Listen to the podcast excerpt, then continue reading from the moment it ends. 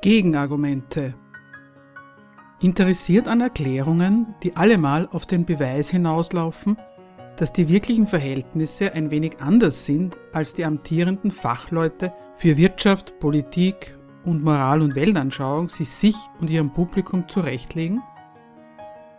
Die Sendung Gegenargumente bietet monatlich marxistische Theorie. Zeitgemäß ist das nicht. Aber was heißt das schon? Das Thema unserer heutigen Sendung Sex, Liebe, Familie oder die Rolle der Privatsphäre im Kapitalismus. Die Liebe gilt als ein Feld, das nicht nur eine Sphäre neben anderen kennzeichnet, sondern es gilt als das Wichtigste überhaupt.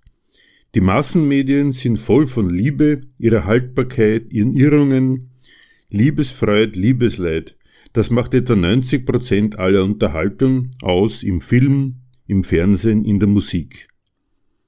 Und der Genuss, den die Menschen dabei empfinden, der ist klassenübergreifend. Arme wie Reiche schluchzen bei Rosamunde Pilcher.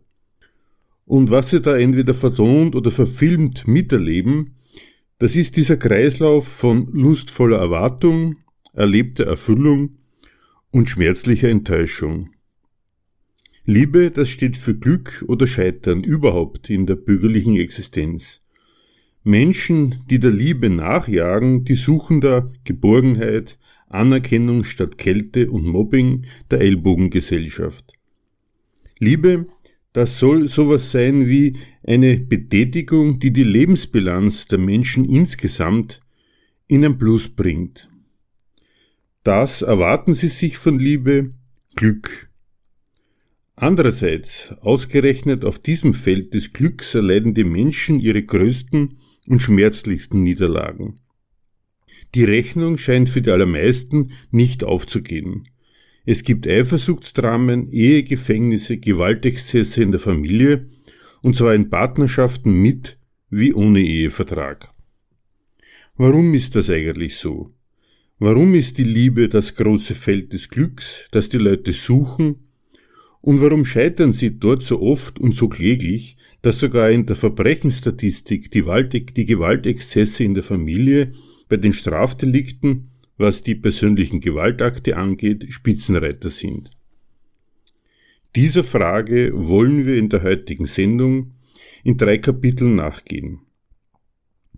Im ersten Kapitel geht es um ein paar allgemeine Bestimmungen zum Thema Liebe, Trieb, Verliebtheit, Liebe.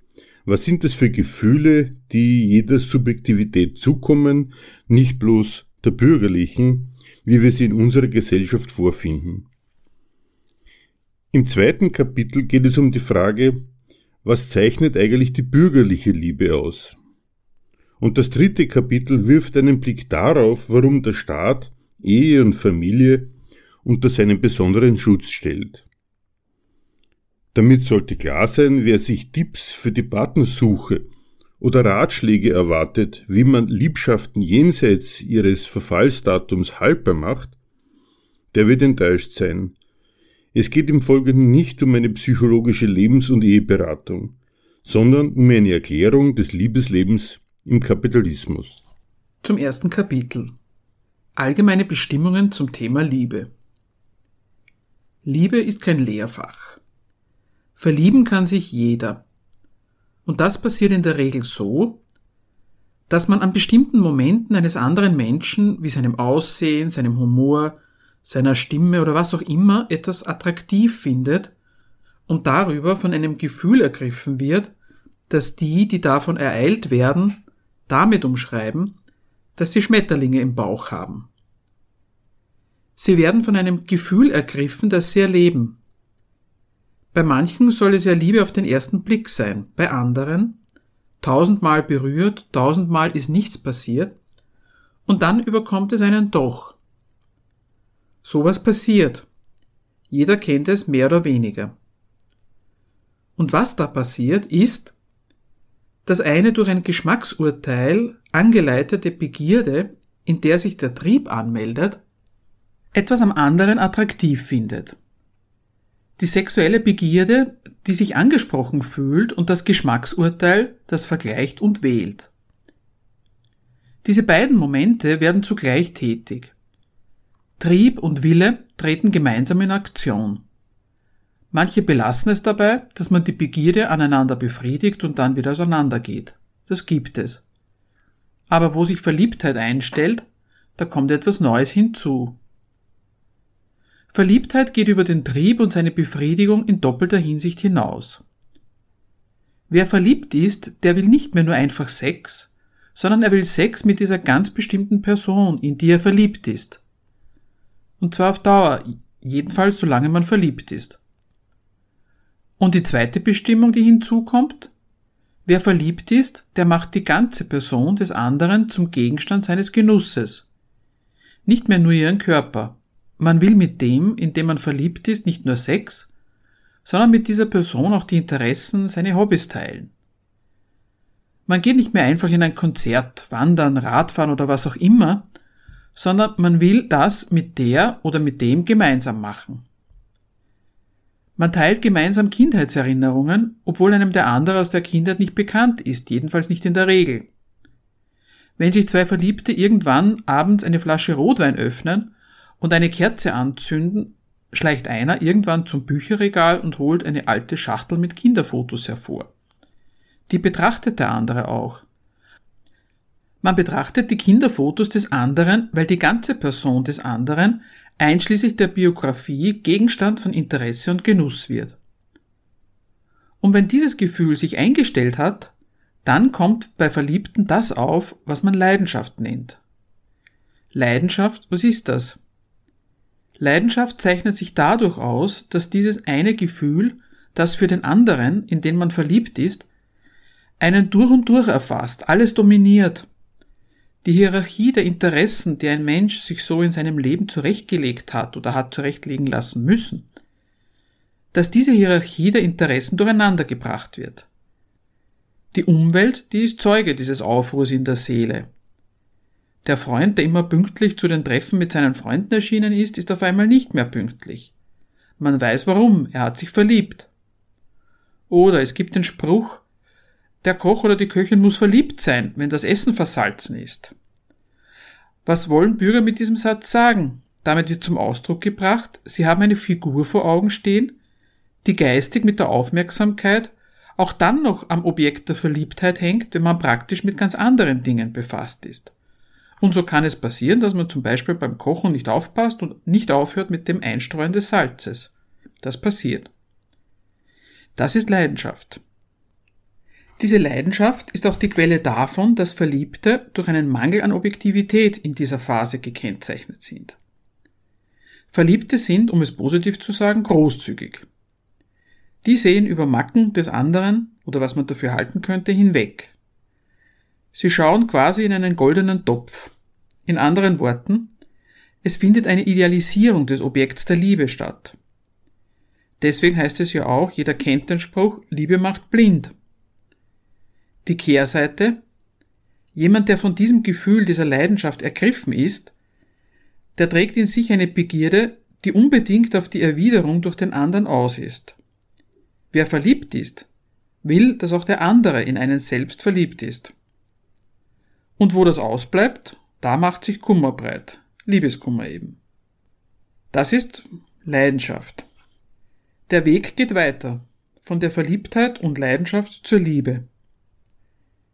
Die Leidenschaft, dass sich da ein Gefühl zum Ganzen aufbläht, die normale Reihenfolge der Interessen, Job, Sport, Hobby, Freunde durcheinander bringt, das legt sich irgendwann. Der Grund dafür ist schlicht und einfach, dass auch die anderen Interessen im Leben eines Menschen ihr Gewicht haben. Also legt sich die Leidenschaft und damit auch der Elan zur Idealisierung des Lustobjekts.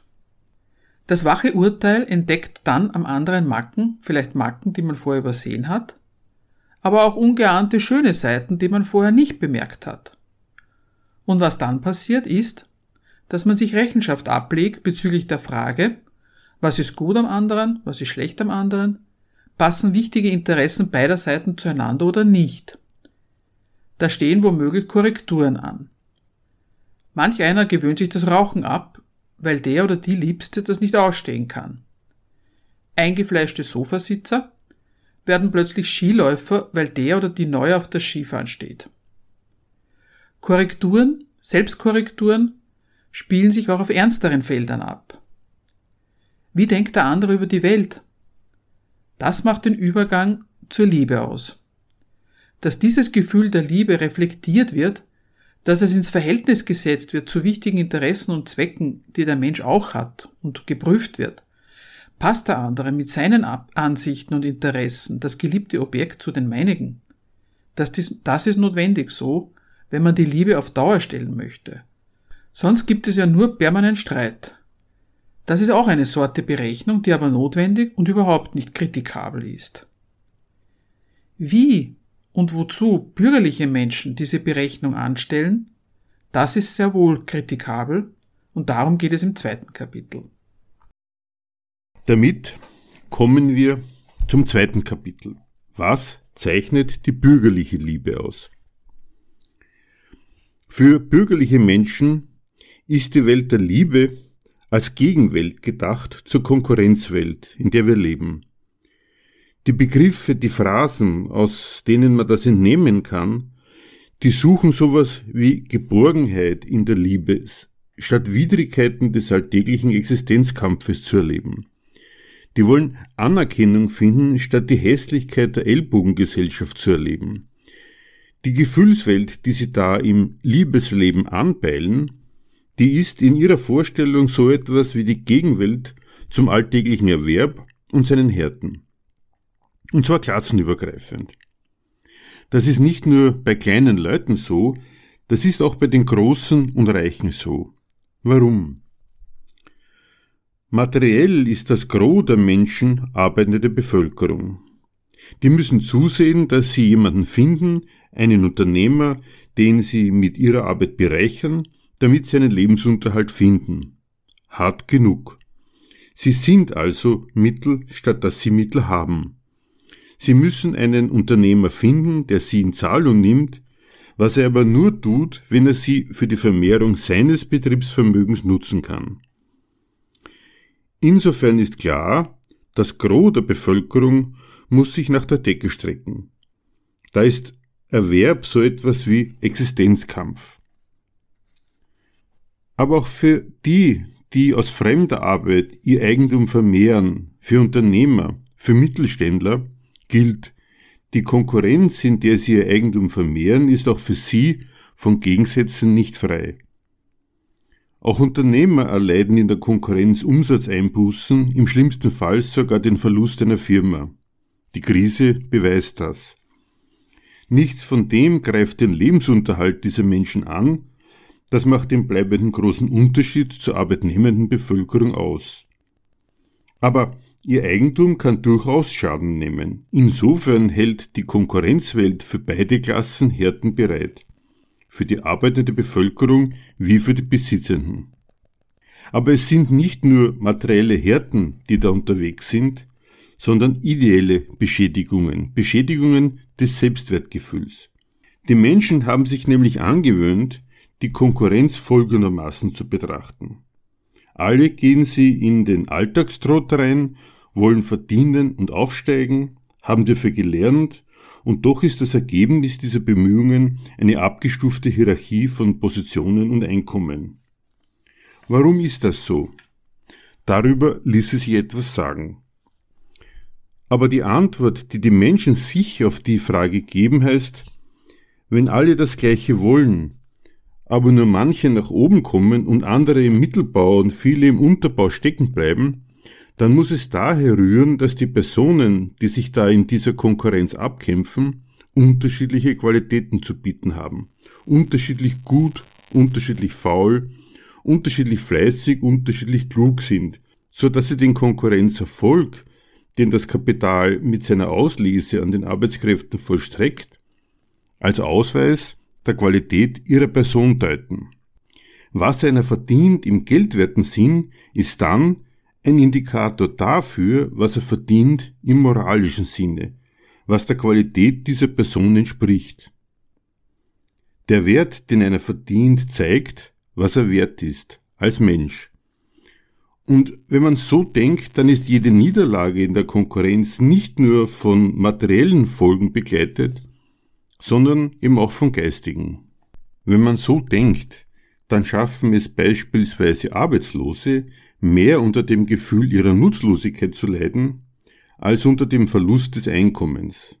Und auch Primarärzte, Manager, Konzernvorstände, selbst ehemalige Spitzenpolitiker können darunter leiden, wenn das Image ihrer vortrefflichen Persönlichkeit Schaden nimmt.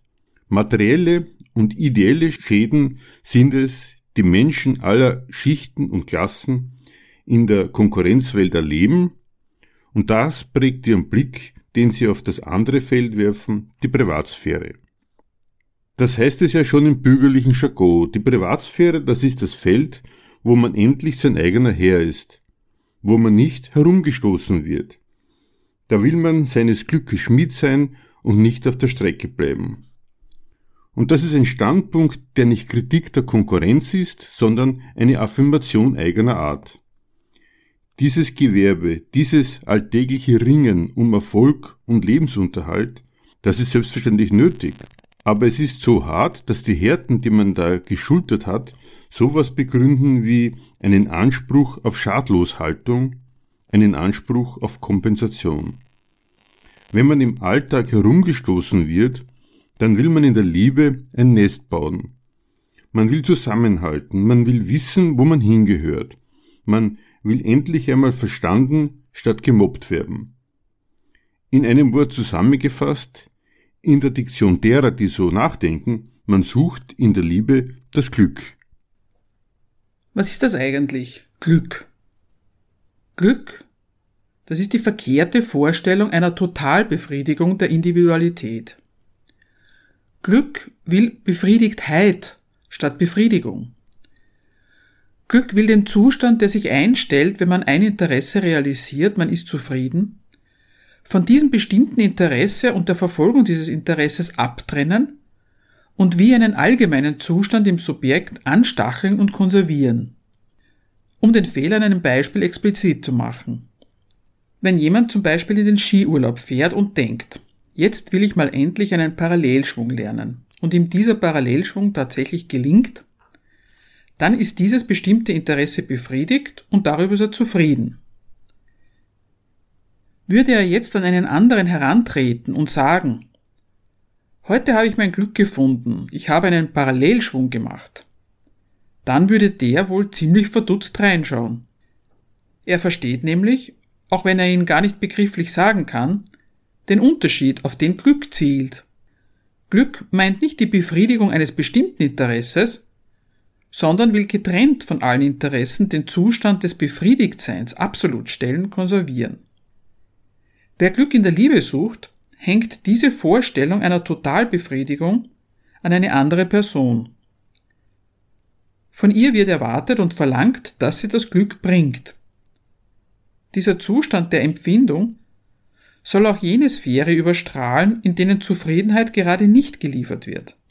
Die Konkurrenzwelt, die sowas schuldig bleibt. Man sucht Glück auf dem Feld der Liebe, um sich für all das schadlos zu halten, was einem der tägliche Erwerb und diese Konkurrenz so anbietet.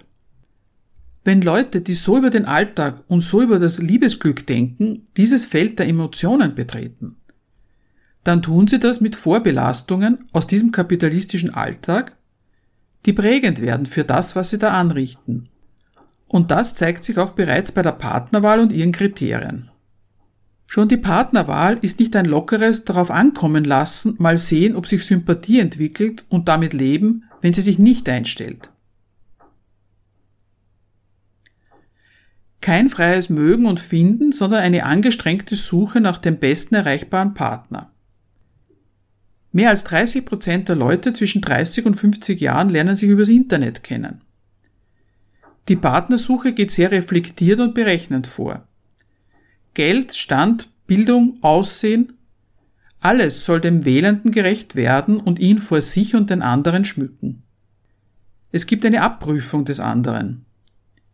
Die, die da suchen, und das sagen sie ja auch in ihren Worten, suchen in letzter Instanz den oder die Richtige. Das ist mehr als die Summe der Attribute. Der Richtige ist einer, der das Glück zu garantieren, zu liefern vermag, das man sich von ihm verspricht. Und eine Figur, der man das zutraut, kriegt deswegen auch, wieder in der Diktion derjenigen, die so suchen, den Titel Traumpartner. Wo sich solche Leute gefunden haben, einen Partner, von dem sie meinen, mit dem lässt sich das Glück schmieden, da organisieren sie eben ihr Liebesleben, werfen ihre Portemonnaies vielleicht zusammen, ihre Möbel auch, wohnen womöglich in einer gemeinsamen Wohnung. Die Zeiten sind heute anders als früher, aber im Grundsatz hat sich so viel nicht geändert. Egal, ob sie die Hausfrau macht und er den Ernährer oder umgekehrt, oder ob sie sich hälftig einteilen. Die Erfahrung bleibt im Grundsatz zunächst einmal dieselbe. Liebesglück braucht materielle Mittel. Es braucht materielle Mittel, um aus dem Liebesnest und dem Lebensprojekt etwas Schönes zu machen. Und für die allermeisten ist am Ausgangspunkt klar, verdientes Geld und verfügbare Zeit sind die Schranken für ein schönes Miteinander. Mitunter ist das bei Jungverliebten sogar ein Aufschubgrund, sich zusammenzutun. Die sagen, wir warten, bis eine Prüfung geschafft, eine Beförderung gelungen ist, dass das Geld stimmt, dass Sicherheit an dieser Front einkehrt, bevor wir ernst machen. Geld und Zeit als Schranken des Miteinanders. Und die Lösung, die daraus folgt, ist denkbar schlicht. Man muss also Mehrarbeit auf sich nehmen, Karriere womöglich anstreben, um sein Liebesglück zu schmieden. Und der objektive Zwang, dem jeder unterliegt, er muss sich im Gelderwerb durchschlagen, um ein Einkommen zu erzielen, wird bei Liebenden durch ein ganz hochstehendes Motiv veredelt. Die sagen nämlich, wenn sie jetzt Karriere anstreben oder Überstunden schieben, das tun sie alles aus Liebe zum Partner. Ausgerechnet das Gefühl gegenüber dem Nächsten wird der höchste Grund für Anpassung an die kapitalistischen Anforderungen des Alltags. Alles aus Liebe zu ihr oder ihm.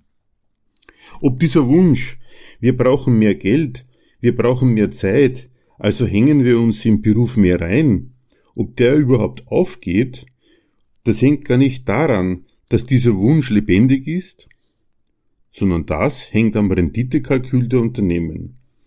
Es muss auch Nachfrage nach sowas geben.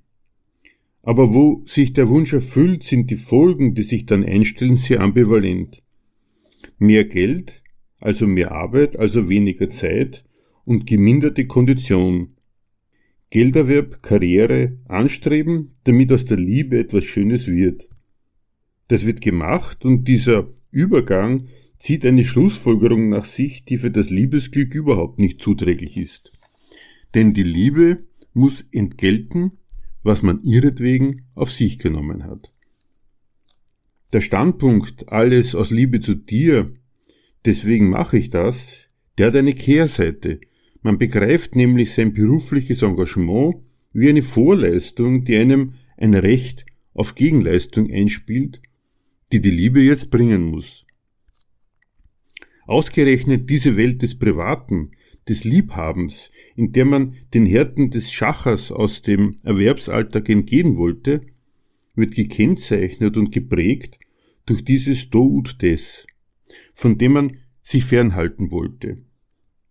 Leistungen begründen Gegenleistungen, und zwar materiell genauso wie ideell. Materiell Leute, die im Job stehen, die erwarten, je nach Schicht wieder differenziert, ein trautes Heim, wenn sie nach Hause kommen, oder wenn sie zu den Besserverdienenden gehören, sowas wie ein stilvolles Ambiente. Und der, der den Hausdienst versehen hat, der möchte, dass auch das vom anderen entgolten wird. Man möchte auch mal rauskommen, wenigstens am Wochenende. Das sind die Ansprüche materieller Art, die sich um die ideellen ergänzen lassen. Der, der das Haus umsorgt und sich herausputzt für den Liebsten, will Anerkennung ernten, Aufmerksamkeit geschenkt bekommen, dass wenigstens bemerkt wird, was man da alles im Haus und mit sich in Sachen Attraktivität angestellt hat. Und der andere umgekehrt möchte Verständnis ernten daheim und nicht schräg angesprochen werden. Das hat er den ganzen Tag im Büro schon gehabt. Der will Ausgleich für seinen Stress. Das sind zusammengefasst quasi ausweislich der Phraseologie der Betreffenden, der man sowas entnehmen kann, die Ansprüche, die an ein organisiertes Liebesleben gestellt werden. Materielle wie ideelle Leistungen soll die Liebe bringen, um die Vorleistungen, die man im Konkurrenzkampf ihretwegen auf sich genommen hat, zu entgelten, zu kompensieren. Das ist eine Rechnung, die kann logisch gesehen notwendig nicht aufgehen. Logisch gesehen ist es ein Widersinn. Ein Feld des Lebens soll nicht nur die Befriedigung gewähren, die eben zu ihm gehört, sondern die totale. Soll das Leben als Ganzes gelungen erscheinen lassen, die Lebensbilanz ins Plus drehen. Soll entschädigen für entstandenen Schaden. Damit wird über die Welt des Kapitalismus etwas Negatives verbucht. Die Welt der Arbeit und des Erwerbs wird als Beschädigung, Minusleben, Belastung verbucht, für die das Privatleben entschädigt, die nur durch das private Glück, das man sich dadurch ermöglicht, zu rechtfertigen ist. Da geht alles ein, verglichen werden, angetrieben werden in Beschäftigungsverhältnissen und in der Konkurrenz um Jobs und Geld. Andererseits erfolgt das ganz unkritisch, als der Aufwand, der nun einmal getrieben werden muss, um des Glücks in der Privatsphäre teilhaftig zu werden. Der Kapitalismus ist mir egal, ich nutze ihn nur als Voraussetzung, als Instrument für das, was mir wirklich wichtig ist. Das ist die Haltung, die die Bürger an den Tag legen. Nur ist der Kapitalismus und seine Arbeitsplätze nicht das Mittel für ein bequemes, reiches Leben. Vielmehr werden die Leute für einen ökonomischen Zweck eingespannt, der sich gerade nicht in Konsum und Wohlleben zusammenfasst. Tatsächlich leben die Menschen in dieser Gesellschaft, um zu arbeiten. Die Wirtschaft ist nicht ihr Mittel, vielmehr sind sie Mittel der Wirtschaft. Dass sie sehr unkritisch darauf bestehen, dass es umgekehrt sei, dass sich diese Wirtschaft doch als Mittel eines schönen Lebens nutzen lässt, das für den Aufwand entschädigt und ihn rechtfertigt, das rächt sich. Wenn die Leute selber über die erreichten Erfolge ihrer Anstrengungen reden, dann kann man diesen Reden entnehmen, dass die Bilanz gar nicht so einfach positiv ausfällt. Jeden Cent muss ich zweimal umdrehen, sagen die Leute dann. Oder wir können uns nie was leisten. Da sprechen sie das Geld als bleibende Schranke an. Nie hast du Zeit für mich. Ja, wer versucht hat, durch Karriere, durch Anstrengung den Geldmangel zu beheben, der zahlt auf der Seite der Zeit. Nie hast du Zeit für mich. Und ideell muss man sagen, kann ein Gefühl selbst dann, wenn es einem ehrlich entgegengebracht wird in einer Liebesbeziehung, überhaupt nicht wieder gut machen, was fortwährend in einem Erwerbsalltag den Menschen an materiellen wie emotionalen Härten auferlegt wird. Und auch dafür gibt es einen Beleg, dass es so ist. Bürger kennen nämlich auch die Umkehrung. Sie sagen dann, ohne meine Familie würde ich das alles überhaupt nicht durchstehen. Was sagen Sie da eigentlich? Im Ausgangspunkt sollte die Familie sowas bieten wie die Entschädigung für das Ungemach, das man in der Berufswelt auf sich lädt. Jetzt ist die Optik ganz umgekehrt. Die Familie soll das Mittel sein, das Ungemach der Konkurrenz überhaupt aushalten und durchhalten zu können. Das ist eine Inanspruchnahme eines Gefühls, dem das Gefühl notwendig nicht gewachsen sein kann. Das kann ein Gefühl nicht schaffen. Und die Menschen, die, wenn so ihre Partnerschaft eine Zeit lang dahingegangen ist, erste Bilanzversuche machen, die registrieren das auch. Sie tun das aber auf eine sehr verkehrte Art. Sie merken, es geht nicht so richtig auf, was man sich an, als Glück von der Liebe verspricht, aber statt objektiver Gründe haben sie subjektive Verfehlungen parat, warum das so ist. Und da ist bereits mit der Betonung der Sätze eine semantische Verschiebung im Spiel, die das klarstellt. Man kann sagen, du hast nie Zeit für mich. Dann mag man noch daran denken, dass der Beruf zeitraubend ist aber der Akzent verschiebt sich, je länger die Partnerschaft dauert, nach vorne auf das Subjekt. Du hast nie Zeit für mich.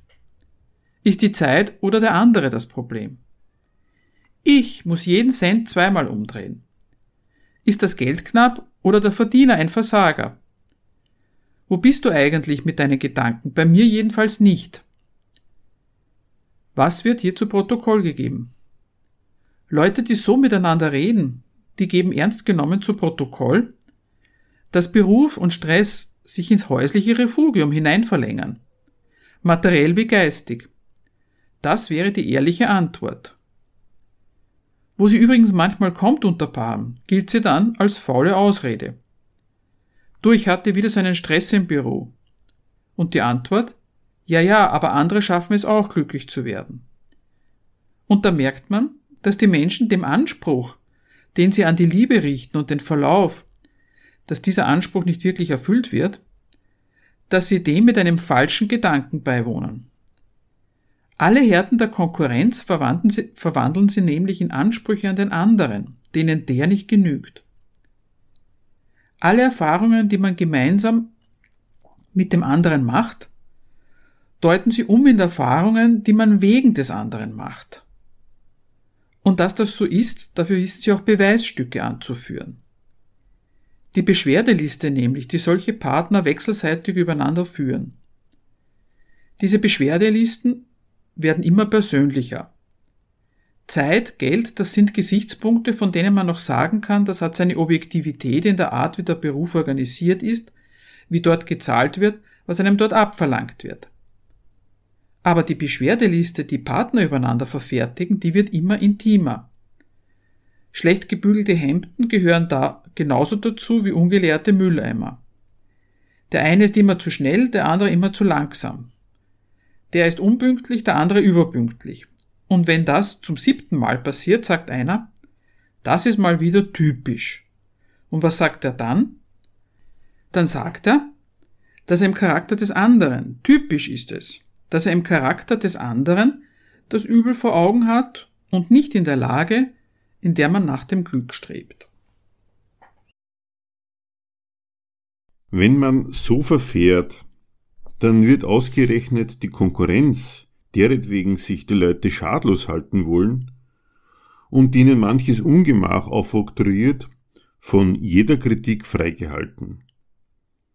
Die, die beschlossen haben, sie wollen mit ihren Gefühlen und ihrem Liebesglück wenigstens ein Stück Kompensation vom erlebten hässlichen Alltag, machen nicht den hässlichen Alltag, sondern ausgerechnet das geliebte Gegenüber zum Grund für alles erlebte Ungemach.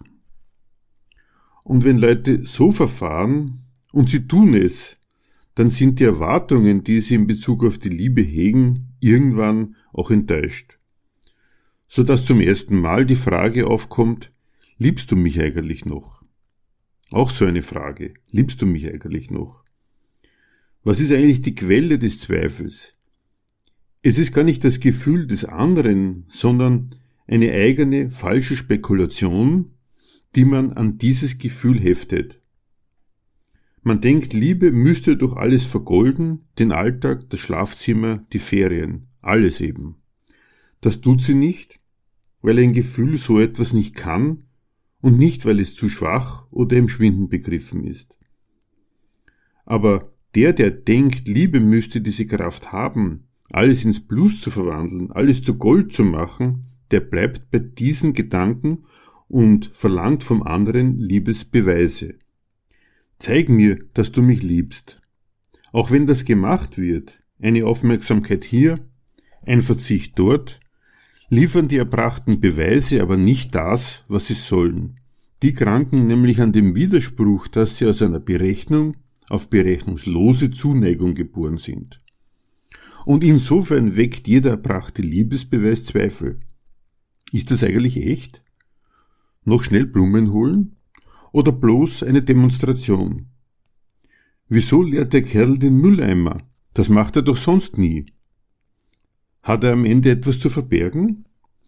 Das kommt aus dieser Logik, dass man die Berechnung spürt oder sie am Werk wendet, obwohl man berechnungslose Zuneigung eingeklagt hat. Der Beweis gelingt nicht. Aber das ist nur die eine Hälfte. Es ist ja schlimmer. Ihn erbringen zu sollen, verlangt vom jeweils anderen Verstellung und Selbstverleugnung. Denn es ist ja so, ein Gefühl in Bezug auf einen Menschen hat man oder man hat es nicht.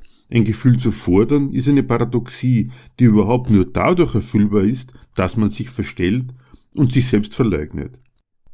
Auf dem Feld der Sexualität ist das desaströs. Lust, aus dem Geist der Pflicht geübt, aber so, dass man die Pflicht nicht merken darf, das ist ein Kunststück, das keiner kann. Aus dem Gebot der Pflicht, die man nicht merken darf, denn wenn man sie merkt, dann wird sie zurückgewiesen mit dem Argument, deine Turnerei im Bett, das war doch bloße Pflichtübung. Wenn Menschen so miteinander verfahren, dann ist es nicht folgenlos. Es ist die Funktionalisierung des Gefühls, seine Benutzung, um Beweise für die eigene falsche Vorstellung von der Glückstauglichkeit der Liebe einzufahren. Diese Funktionalisierung des Gefühls ist eine Zerstörung.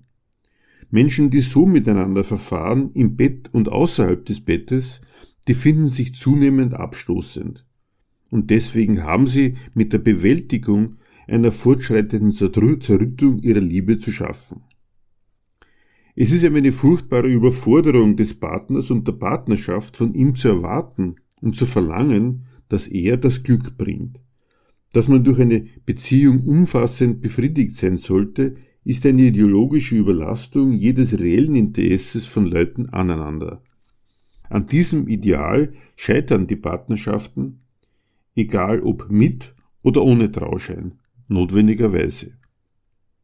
Die einen Paare trennen sich, lassen sich scheiden, haben aber weiterhin keine Kritik an dem Standpunkt. Mit dem nächsten Partner praktizieren sie dasselbe Programm. Andere Paare resignieren, was auch nicht dasselbe ist wie das Durchschauen und Ablegen des Strebens nach Glück. Sie gewöhnen sich daran, dass der Partner nicht hergibt, wofür man ihn einmal gewählt hat, und nehmen Vorlieb mit dem Kameraden, damit man nicht ganz alleine durchs Leben muss. Eine negative Form von Arrangement. Bei gar nicht so wenigen alten Paaren schlägt die Resignation in Verachtung des Partners um. Sie verachten im Partner das untaugliche Werkzeug ihres Glücks und nehmen ihm ihr ganzes unbefriedigendes Leben übel, das er ins Positive hätte drehen sollen. Sie lassen ihn ihre Verachtung spüren, zeigen Energie im Streben nach Rache am Dieb ihres Glücks. Dauervorwürfe, Blamage vor Dritten, die demonstriert, wie wenig man mit dem angeheirateten Versager in eins gesetzt werden will. Leute, die ihr Leben insgesamt als misslungen und missraten ansehen, vollstrecken dieses Urteil manchmal an sich und dem Verursacher. Das Streben nach Glück und der Kampf darum endet dann in solchen Extremfällen bei Mord und Selbstmord. Es ist höchst selten, dass bürgerliche Liebespaare nach der Trennung einander in Freundschaft verbunden bleiben. Trennung ist bei denen ein einziger Krampf und Kampf, und zwar notwendig. Warum? Dass jeder, der verlassen wird, mit materiellen Härten konfrontiert ist, das ist klar. Aber die sind hier gar nicht wesentlich. Wesentlich ist das Rechtsbewusstsein, das tätig und tätlich wird. Das erste, was nämlich einer macht, der auf den Seitensprung des Partners draufkommt, ist, die Forderung nach Treue aufzurichten. Und man sagt ihm wörtlich, du gehörst mir. Das ist wörtlich genommen so etwas wie der Anspruch auf ein Verfügungsmonopol. Treue, die gefordert wird, ist hier gar nicht die Folge einer Liebe, ja, wer den anderen liebt, mag um dessetwillen ihm die Treue halten. Treue ist nicht etwas, das sich ergibt oder nicht, sondern eine Pflicht und ein für die Beziehung und den Partner geleisteter Verzicht. Die Forderung nach Treue will über den Punkt hinaus, wo die Liebe bereits erloschen ist, das Zueinanderstehen als Gebot durchgesetzt wissen. Ideeller Ersatz fürs Einsperren. Und weil das Einsperren eben nur in diesen Worten ideell passiert, nicht reell, ist die Eifersucht die Schwester der Treue. Die, die Treue fordern, sind Weltmeister in Sachen Eifersucht.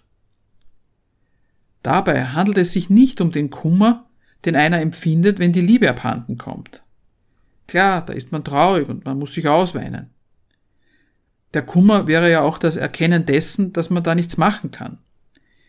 Liebe ist ein freies Verhältnis. Wenn der andere nicht mehr mag, gibt es nichts zu verlangen. Eifersucht hingegen ist eine selbstbewusste Anspruchshaltung auf die Treue der anderen Seite, eine Art Eigentumsanspruch auf den anderen. Wer eifersüchtig ist, leidet unter dem Verstoß gegen das Recht auf das eigene Verfügungsmonopol. Dass ein Rechtsanspruch verletzt wird, das ist die erste Bestimmung, die das Leiden der Eifersucht ausmacht. Und die zweite? Die eigene Ehre ist verletzt.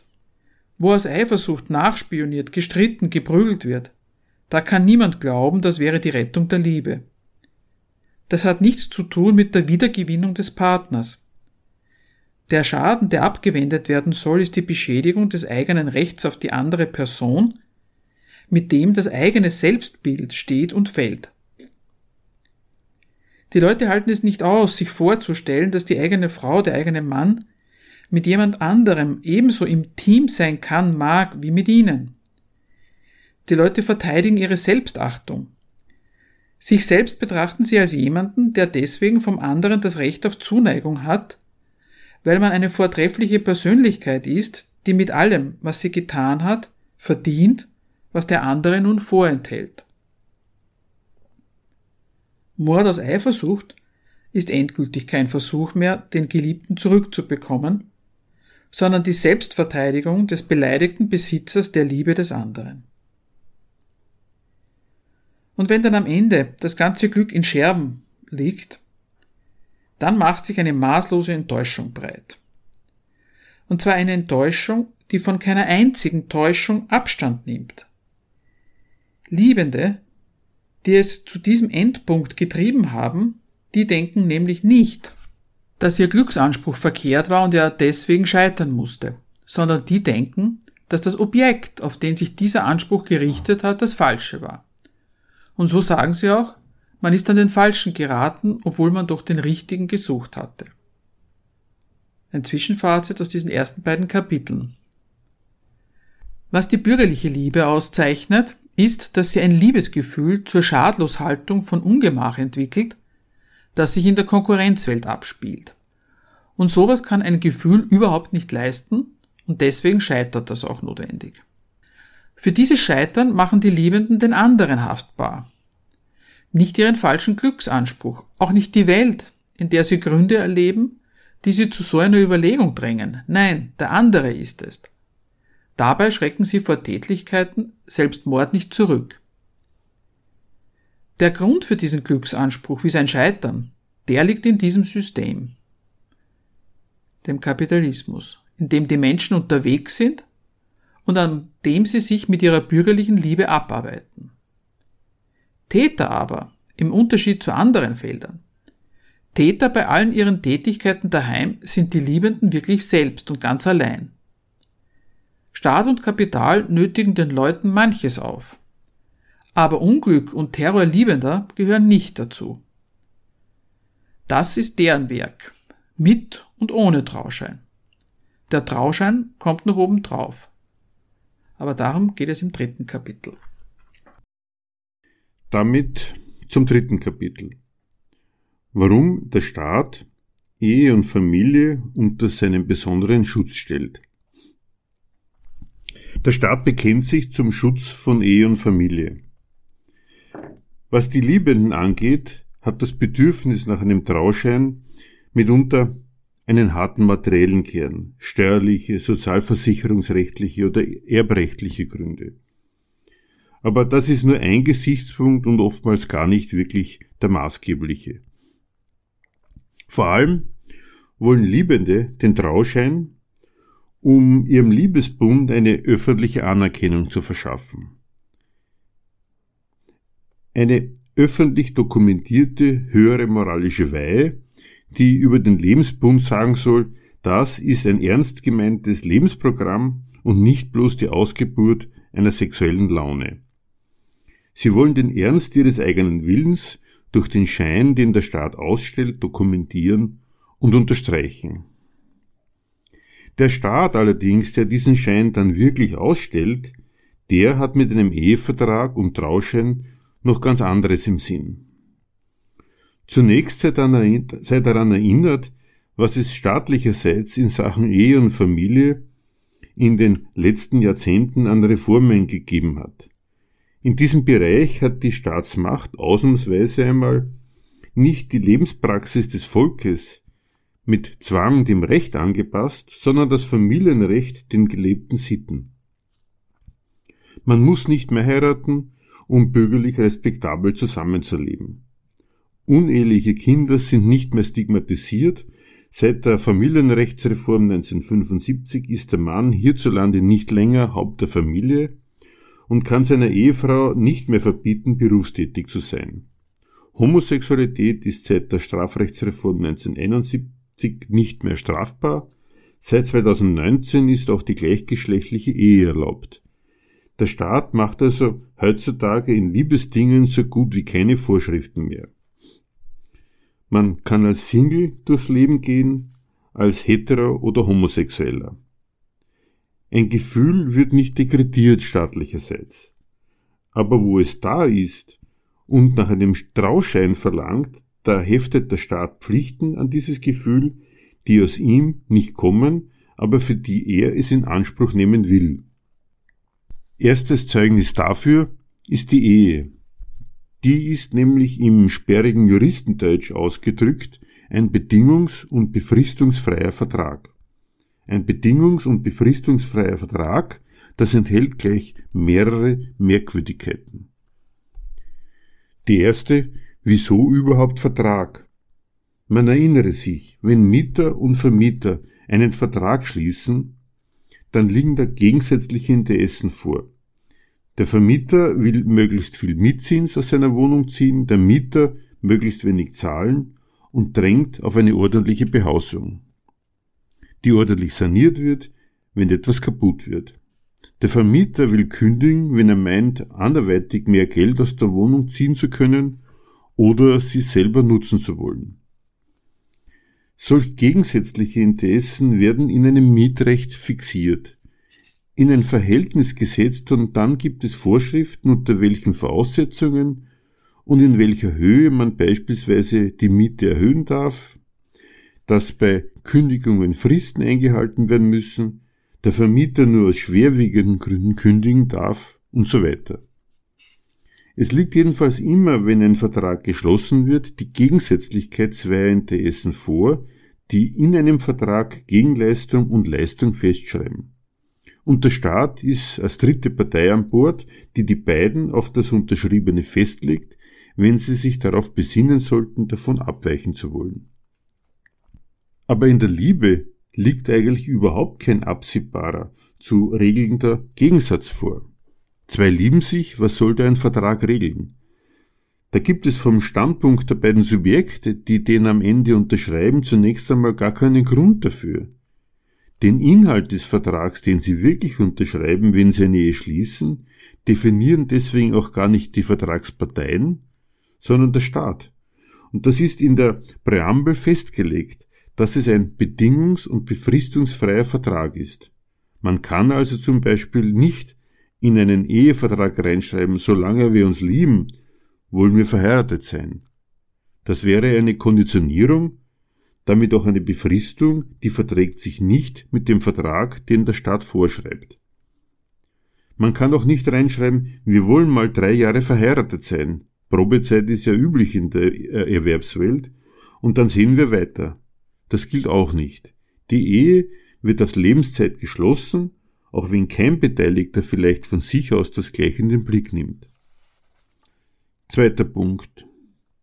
Liebende mögen zwar am Anfang ihre Möbel und Geldbörsen zusammenwerfen und die Ausschließlichkeit des Eigentums aufheben.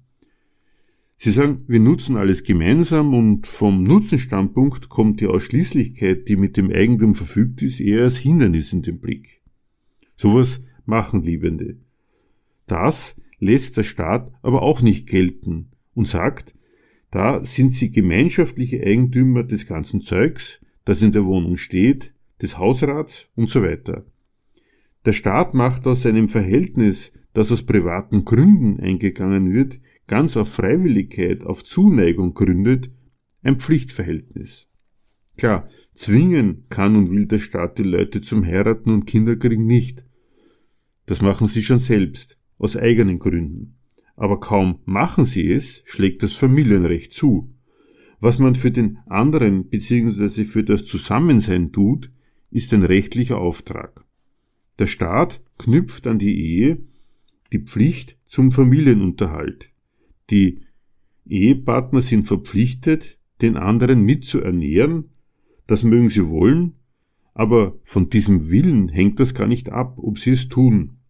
Es ist eine Verpflichtung, die sie selbst, wenn das Interesse am Zusammensein längst erloschen ist, nicht loswerden. Leute wohnen nicht mehr zusammen und helfen einander, weil ihnen aneinander gelegen ist. Die Ehegatten sind einander zur umfassenden ehelichen Lebensgemeinschaft, besonders zum gemeinsamen Wohnen sowie zur Treue, zur anständigen Begegnung und zum Beistand verpflichtet, heißt es in 90 APGB. Selbst der eheliche Beischlaf erfährt seine juristische Würdigung. Eine gesetzliche, festgeschriebene Verpflichtung zum Sex gibt es nicht, schon gleich nicht darf die Frau gegen ihren Willen vom Ehepartner zum Sex gezwungen werden. Wenngleich es noch gar nicht so lang her ist, dass Vergewaltigung in der Ehe in Österreich zu einem Straftatbestand wurde. Vergewaltigung soll nicht sein, aber eine psychologische und sonstige nachträgliche Überredung der anderen Seite mit sexuellen Diensten die eheliche Gemeinschaft aufrechtzuerhalten, gehört zum Umfang eines Ehevertrags. Geschlechtsverkehr ist Bestandteil der umfassenden ehelichen Lebensgemeinschaft, zu welchem man sich verpflichtet hat und eine, wie es im Juristendeutsch heißt, beharrliche und grundlose Verweigerung des Geschlechtsverkehrs stellt demgemäß eine Eheverfehlung dar.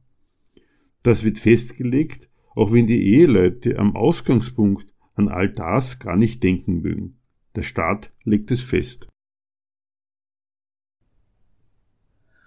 Und wenn den Eheleuten dann irgendwann der Zweifel kommt, ob sie in dieser Ehe noch gut aufgehoben sind und aus der Ehe raus wollen, dann stellen sie fest, was mit freiem Willen seinen Auftakt genommen hat, Ehe, das ist durch diesen freien Willen gar nicht so leicht zu beenden.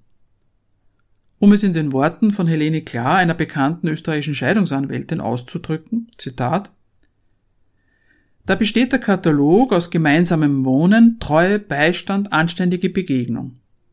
Hat der andere dagegen verstoßen, können Sie ihn loswerden. Wenn nicht, gehen Sie bitte wieder nach Hause. Zitat Ende. Staatlich aufgebaute Hürden stehen der Beendigung der Ehe entgegen. Der vom Staat dekretierte Vertrag mit seinen Rechten und Pflichten wird dahingehend schlagend, dass man sich daraus nicht verabschieden kann, wenn der andere all seine Pflichten einhält, man ihm also gar keine Vertragsverletzung vorwerfen kann. Gegen den Willen des anderen vertragstreuen Ehepartners lässt sich eine Scheidung nur durchsetzen, wenn man mindestens drei, maximal sechs Jahre in getrennten Haushalten lebt. Auf jeden Fall egal ob einvernehmlich oder streitig, ist eine Scheidung eine teure Angelegenheit oder wieder die besagte Scheidungsanwältin zitierend, Zitat, für Männer ist die Scheidung ein finanzielles Problem, für Frauen ein existenzielles. Weshalb ihr Leitspruch lautet, besser eine Ehe ohne Liebe als eine Scheidung ohne Geld. Zitat Ende. Kurzum, der Staat stellt Ehe und Familie unter seinen besonderen Schutz.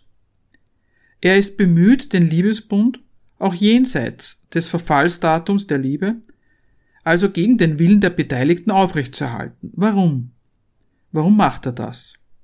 Drei Gründe. Erster Grund.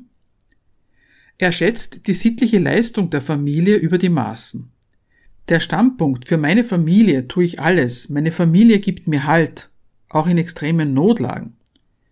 Das ist ein Standpunkt, der verhält sich affirmativ zu allen gesellschaftlichen Härten, die Kapitalismus und Politik für die Menschen bereithalten. Wer sagt, aus meiner Familie schöpfe ich Lebenssinn und Energie, der hat sich positiv und bejahend zu seinem ganzen wirtschaftlichen und politischen Lebensumfeld gestellt. Zweiter Grund. Die Ehegesetze machen klar, der Staat will eine materielle Leistung von Ehe und Familie. Er benutzt die Zuneigung der Leute dafür, dass die Reproduktion der Arbeitskraft halbwegs klappt. Familie als Wirtschaftsgemeinschaft mit ihrem Einkommen füreinander haftbar. In guten Teilen ist diese Reproduktionsgemeinschaft ein Sozialstaatsersatz. Was Ehepartner einander an materieller Unterstützung abverlangen, im Fall der Arbeitslosigkeit abverlangen müssen, das spart sich ein Staat in seiner Eigenschaft als Sozialstaat. Dritter Grund. Er benutzt das ganz ohne sein Zutun vorhandene Liebesverhältnis, um daraus seine eigene Keimzelle, die nennen das ernstlich so, die Keimzelle der Nation zu machen. Eltern mögen die Sache sehen, wie sie wollen. Für den Staat sind Kinder sein Nachwuchs, nachwachsende Elemente seines Volks. Es soll auch in Zukunft genug Österreicher geben für alle Aufgaben und Funktionen, die Staaten so für ihre Bürger bereithalten. Dafür kann der Staat ja nichts tun. Er kann rechnen, wie viel Nachkommen zustande kommen, aber er kann sie nicht machen. Das erledigt Ehe und Familie. Das sind die drei maßgeblichen Bestimmungen, deswegen der Staat Ehe und Familie unter seinen Schutz stellt, auch wenn er darum nicht gebeten worden ist. Und wo Partnerschaften sich häuslich organisieren ohne Trauschein, werden sie gleich als eheähnliche Partnerschaften angesprochen und in Haftung genommen. Und so sieht man unter dem Strich, dass die Privatsphäre offenbar doch nicht ist, wofür sie mitunter gehalten wird, nämlich eine gewaltfreie Zone. Die ist penibel staatlich geregelt, weil der sittliche und materielle Ertrag der Partnerschaft für dieses System relevant ist. Das war die Sendung Gegenargumente.